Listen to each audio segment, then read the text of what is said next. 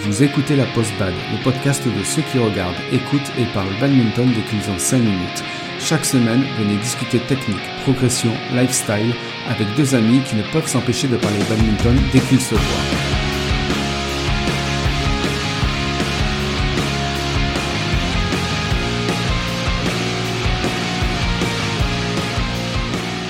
Bonjour à tous et bienvenue dans ce nouvel épisode de la Post Bad, un épisode où on va commencer en vous parlant de physique théorique. Selon Einstein, il n'est pas évident de savoir si deux événements sont simultanés ou non. Eh bien, on va vous expliquer pourquoi Einstein aurait mieux fait de faire du bad plutôt que de la physique. Il aurait compris que c'est pas si compliqué de synchroniser deux événements. Je suis Joe. Et je suis Gigi. Le thème du jour, c'est le timing. Mais avant de rentrer dans le cœur du sujet, c'est aussi le bon timing pour vous annoncer qu'on va désormais passer à un rythme d'un épisode toutes les deux semaines.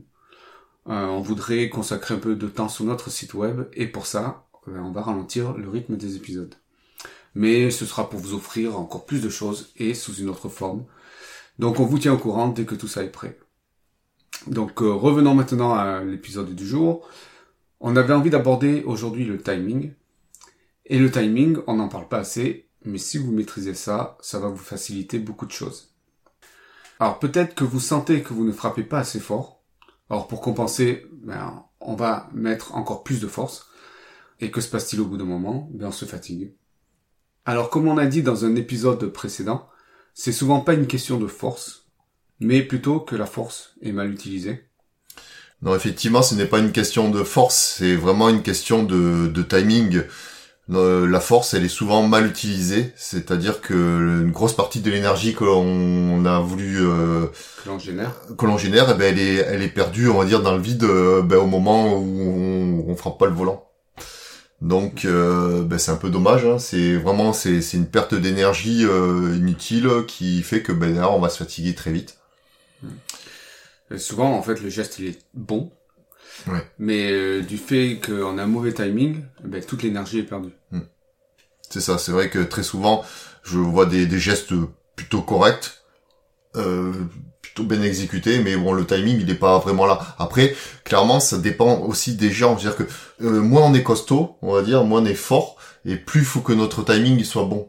Parce qu'en général, voilà, quand on est très puissant, euh, notre geste va très vite, on va dire pendant plus longtemps, on va dire que quelqu'un qui est un peu moins puissant. Donc du coup, bah, le timing, il a besoin d'être un peu moins bon, on va dire, pour taper suffisamment fort. Bien sûr, quelqu'un qui est très fort, euh, si son timing il est très très bon, ben il va taper encore plus fort euh, sans générer plus de puissance, quoi. enfin sans, sans forcer plus. Après, on a une autre situation aussi, c'est quand on est tout le temps à la bourre, euh, alors qu'on sait qu'on se déplace vite.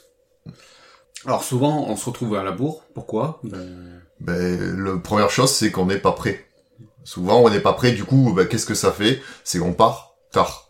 On part très tard. Donc, du coup, ben, comme on part tard, ben, faut rattraper ce retard. Et pour rattraper ce retard, ben, qu'est-ce qu'il faut faire? Ben, il faut forcer plus. Et donc, aller encore plus, essayer d'aller très vite.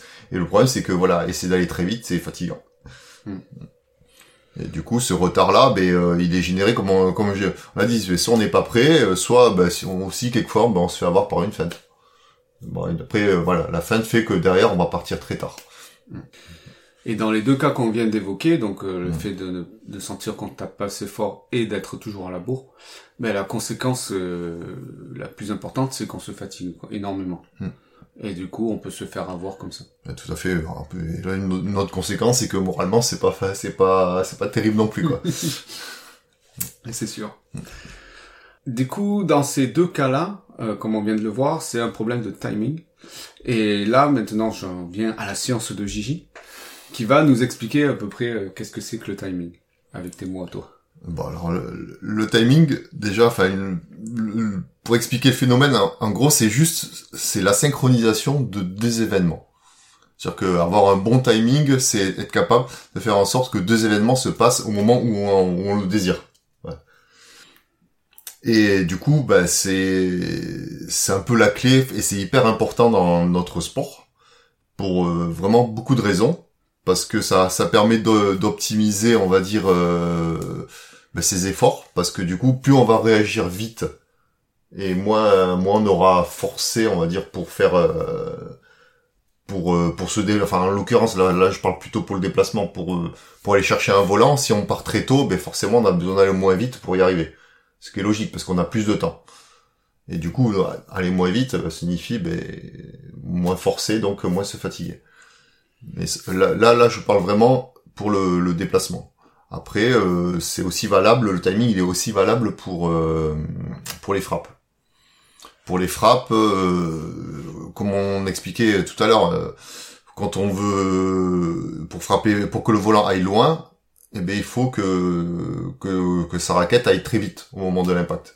Et du coup, ben, la, le timing pour la frappe, c'est aligner deux l'événement, c'est donc euh, la frappe. Il faut réussir à faire en sorte de synchroniser les deux événements suivants. on va dire la frappe du volant et la, la raquette qui va très vite. La vitesse max. La vitesse, ouais, qui atteint sa vitesse max. Du coup, là, si on arrive à faire ça, eh ben, le volant, normalement, il va aller largement assez loin pour, euh, ben, pour pas se mettre en difficulté. Alors, euh, je vais résumer ce que tu viens de dire.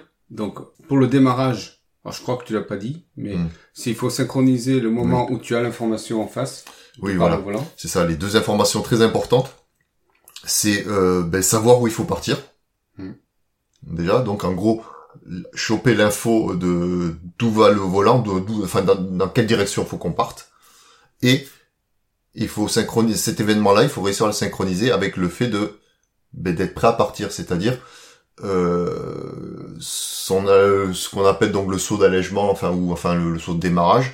Il faut être capable de synchroniser, on va dire le la fin de l'allègement, la fin de l'allègement ou la fin du saut, enfin l'atterrissage du saut, avec le moment où on chope l'info. Et en général, le moment où on chope l'info d'où va aller le volant, c'est en général au moment de la frappe de votre adversaire ou éventuellement un peu après. Mais ça, ça dépend. Mais après, voilà. Ce cas, c'est que ça dépend aussi énormément de du niveau technique de votre adversaire. Oui, on y, reviendra après. On va dire euh, si pour si on a un adversaire hyper bon en face. Mhm il faut essayer de synchroniser le l'information euh, où va partir le volant et euh, le moment où toi tu as tes pieds qui sont prêts à partir. C'est ça. Après pour la frappe, il faut il faut synchroniser euh, la frappe du volant avec la vitesse max de la de la tête de raquette. Hmm. Tout à fait. Alors on en a déjà un peu parlé. à quoi ça sert de travailler le timing? Mais ça permet de s'améliorer sans, sans travailler forcément ses capacités physiques euh, pures. C'est-à-dire que vous pouvez taper plus fort sans être plus fort.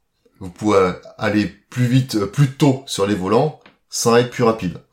C'est-à-dire que c'est vraiment euh, hyper important parce que c'est un axe de progression qui est quand même assez important, surtout au dé, euh, chez les débutants, on le voit très bien, le timing il est pas du tout bon. Quelquefois pourtant, chez certains débutants, on voit de très belles qualités physiques, mais du coup sous-exploitées. Et, euh, et, donc du coup, bah, c'est super intéressant parce que quelqu'un qui a une très bonne qualité physique et qui est capable de vraiment être très bon au niveau du timing, eh ben, euh, il va être euh, bah, déjà très compliqué à, à déborder parce qu'il va réagir, il va, il va être sur beaucoup de volants. Et à l'inverse, quelqu'un qui a pas forcément d'une très bonne qualité physique et tout simplement qui a même pas envie de le travailler parce que bon, bah voilà, faut améliorer son physique, c'est quand même ingrat, on va dire. C'est, ça demande quand même du boulot. Alors que travailler le, le, bon le timing ça demande du boulot aussi hein, je dis pas le contraire mais c'est cas c'est que c'est un boulot beaucoup moins fatigant quand même. c'est sûr. Euh, moi je dirais qu'il y a euh, alors il y a deux conséquences euh, assez directes sur sur un bon un bon travail de timing ou un bon timing mm. et euh, une conséquence un peu moins directe. Donc euh, les deux conséquences directes ben, c'est qu'on prend pas de retard voire on prend de l'avance. Mm-hmm. Et euh, l'autre conséquence directe, c'est qu'on se fatigue moins.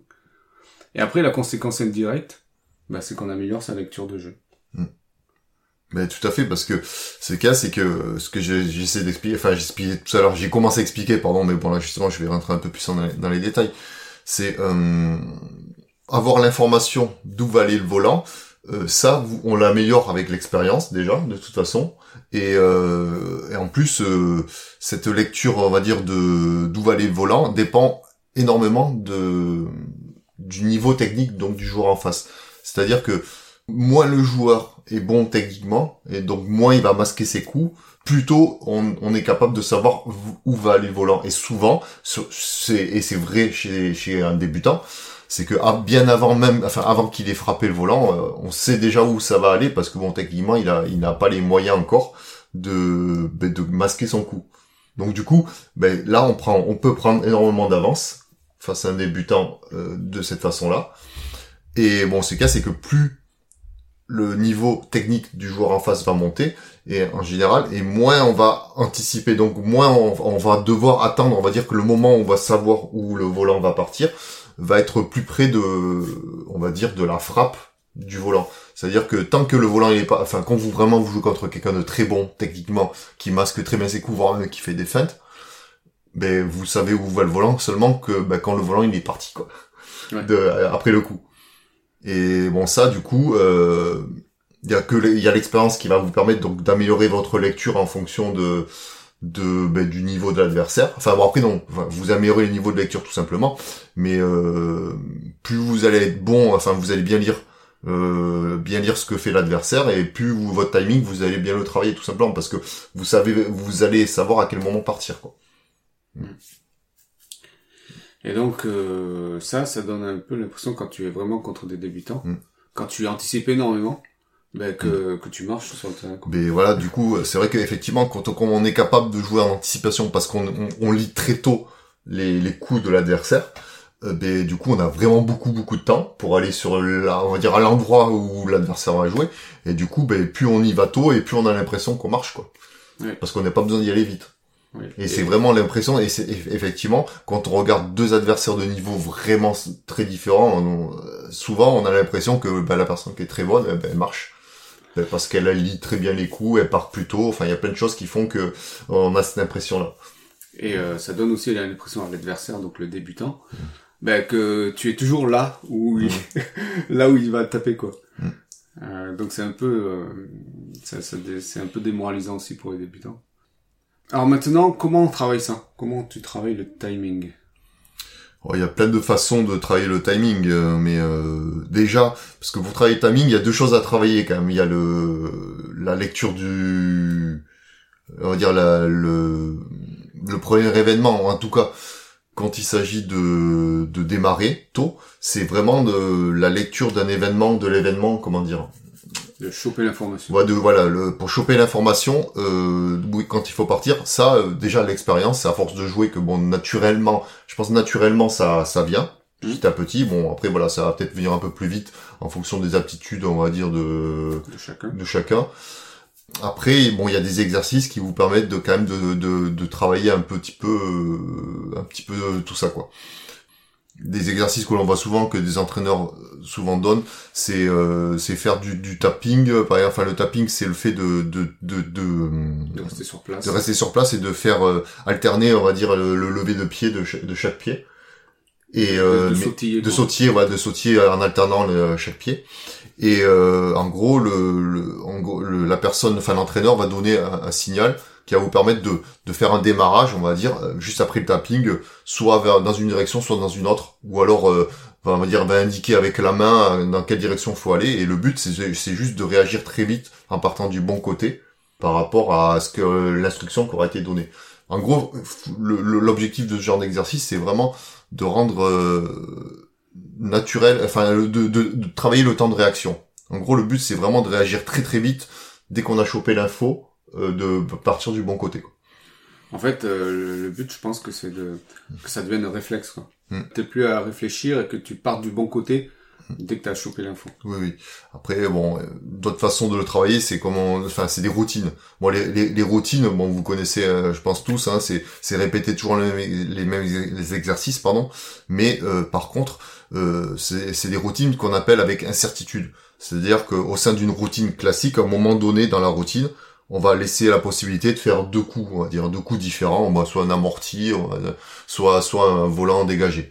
Et donc du coup, ça, ça permet à la personne qui a qui doit attendre ce coup de, de réagir très, enfin, de travailler justement son temps de réaction pour partir, essayer de partir au plus tôt du bon côté, quoi. Hmm. Ben, l'idée, c'est de casser la routine. À un moment donné, il y a une routine qui s'installe. c'est l'objectif de l'exercice, c'est ça. Et à un moment donné, euh, quelqu'un casse la routine, donc c'est souvent celui qui va diriger la routine, et, euh, et l'autre doit réagir. Et souvent, on se fait avoir, enfin moi pour avoir fait plein d'exercices comme ça, t'es es tellement installé dans la routine que à un moment donné, ben, tu te fais avoir et, et tu prends du retard. Et, voilà. Bon, après ça, c'est des très bons exercices, quoi. Après, il y a, y a plein d'autres choses pour pouvoir travailler tout simplement, enfin, dans, on va dire, d'autres activités, on va dire, que de, vraiment dans le sein du badminton. Enfin, moi, je prends mon exemple. Moi, je pense que j'ai bien travaillé mes, euh, mes réflexes et mon, mes, mes temps de réaction par les jeux vidéo. Parce que moi, je suis un fan, je suis un fan de jeux vidéo depuis très longtemps. Et, euh, j'ai énormément travaillé mes réflexes par des, par des jeux vidéo. Parce que bon, les jeux vidéo, en fonction du type de jeu, nécessitent d'avoir beaucoup de réflexes.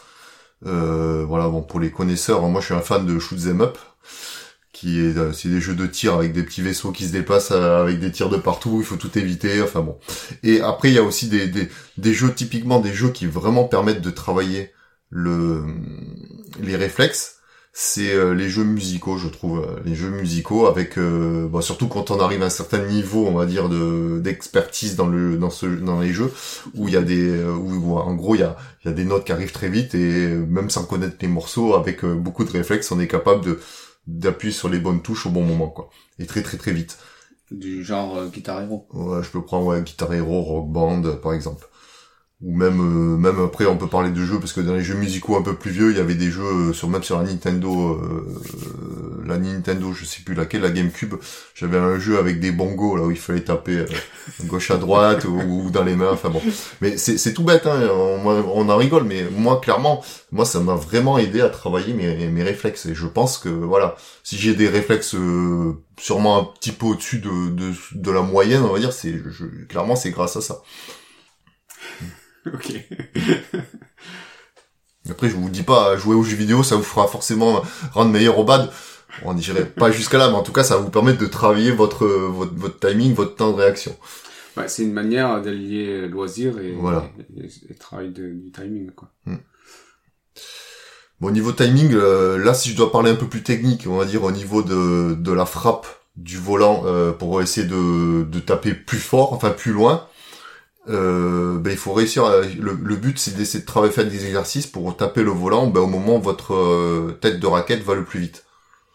Là, c'est que la répétition, quoi. Là, ça va être beaucoup de répétitions qui va vous permettre de, de faire en sorte de taper le, le volant au moment où votre raquette va très vite.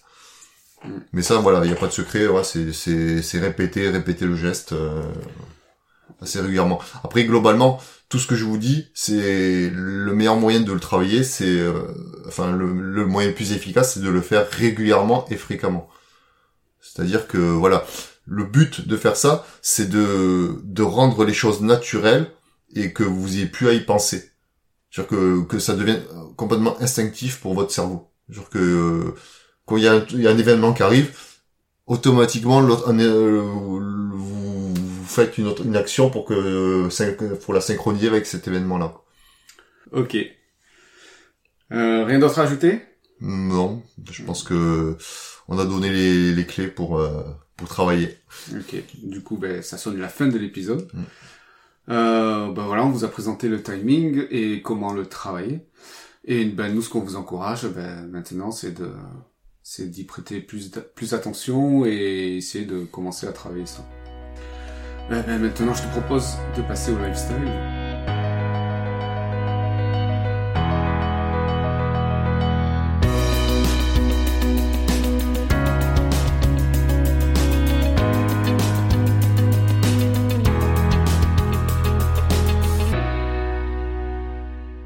Je vais commencer alors. C'est mon euh, voilà, moi c'est une anecdote. J'ai eu la chance de d'avoir une bonne progression hein, dans, quand j'ai quand j'ai commencé le badminton. Et je suis très rapidement arrivé euh, à un classement D à l'époque. Et euh, c'était à l'époque où il y avait que deux sous-classements par lettre. Donc je devais être D1 en D je gagnais énormément. Et le problème c'est que à l'époque entre le niveau D et le niveau C je trouvais qu'il y avait un écart de niveau vraiment hyper important. Et, et j'osais pas trop euh, jouer au-dessus quoi à ce niveau là et le jour où je, crois que le premier tournoi où je me suis lancé, c'est là que je me suis rendu compte que ben, que j'étais pas du tout bon au niveau du timing parce que bah, à l'époque quand j'étais D, je lisais, je, pense que j'arrivais à bien lire les coups de mes adversaires parce que techniquement on était, c'était encore relativement faible, donc j'arrivais à bien relire les coups et je partais souvent un petit peu en avance et j'étais toujours sur les volants assez tôt. Et là un jour, ben, j'ai, quand j'ai commencé à jouer en C, j'ai pris, un, j'ai joué, j'ai commencé à jouer contre un, un mec qui qui temporisait quasiment à chaque coup. C'est-à-dire que que j'arrivais pas à lire, je pouvais pas lire euh, ce qu'il faisait, donc j'avais toujours tendance, enfin j'avais l'impression qu'un volant allait aller d'un côté, et je partais toujours avant, toujours avant, et donc du coup, ben, chaque fois je partais jamais du bon côté, donc j'étais à la bourre. Et euh, en plus, euh, d'autant plus qu'à l'époque c'était le comptage de points, c'était des, il fallait 3 sets gagnants de 7 points. ils ont fait ça une seule saison la, la, la Fédé. Bon après il fallait le service quand même pour gagner. Et je me souviens encore sur ce match-là, le mec il me mettait à la rue tout le temps tout le temps, tout le temps, tout le temps. Le premier set, j'ai pris 7-0. Le deuxième set, j'ai encore pris 7-0 et dans ma tête, je me suis dit c'est pas possible, je peux pas prendre je vais pas prendre trois bulles quand même.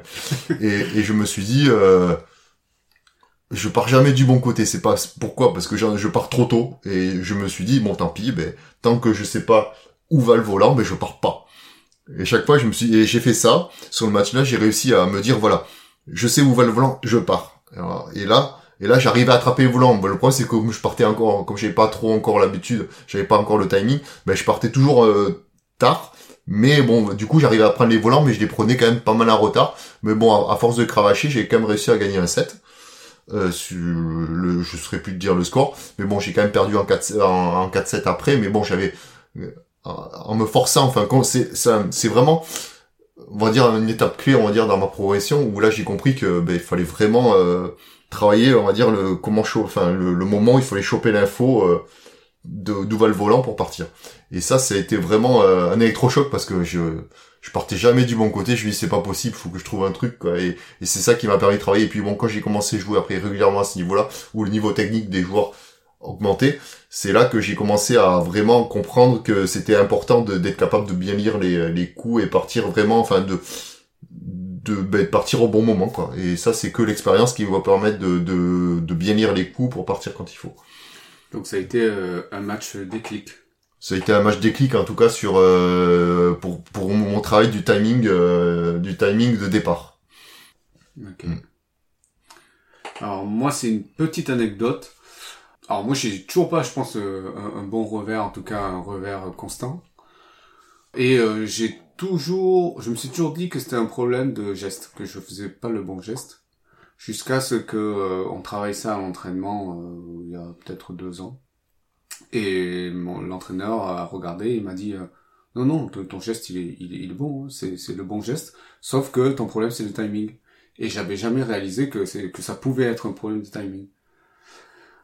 donc maintenant, ben, j'essaye de travailler le timing. Enfin, pour l'instant, j'ai pas pu pendant plus un an, mais, voilà. Donc, euh, je vais réessayer de, de travailler ça, euh, le timing pour le revers.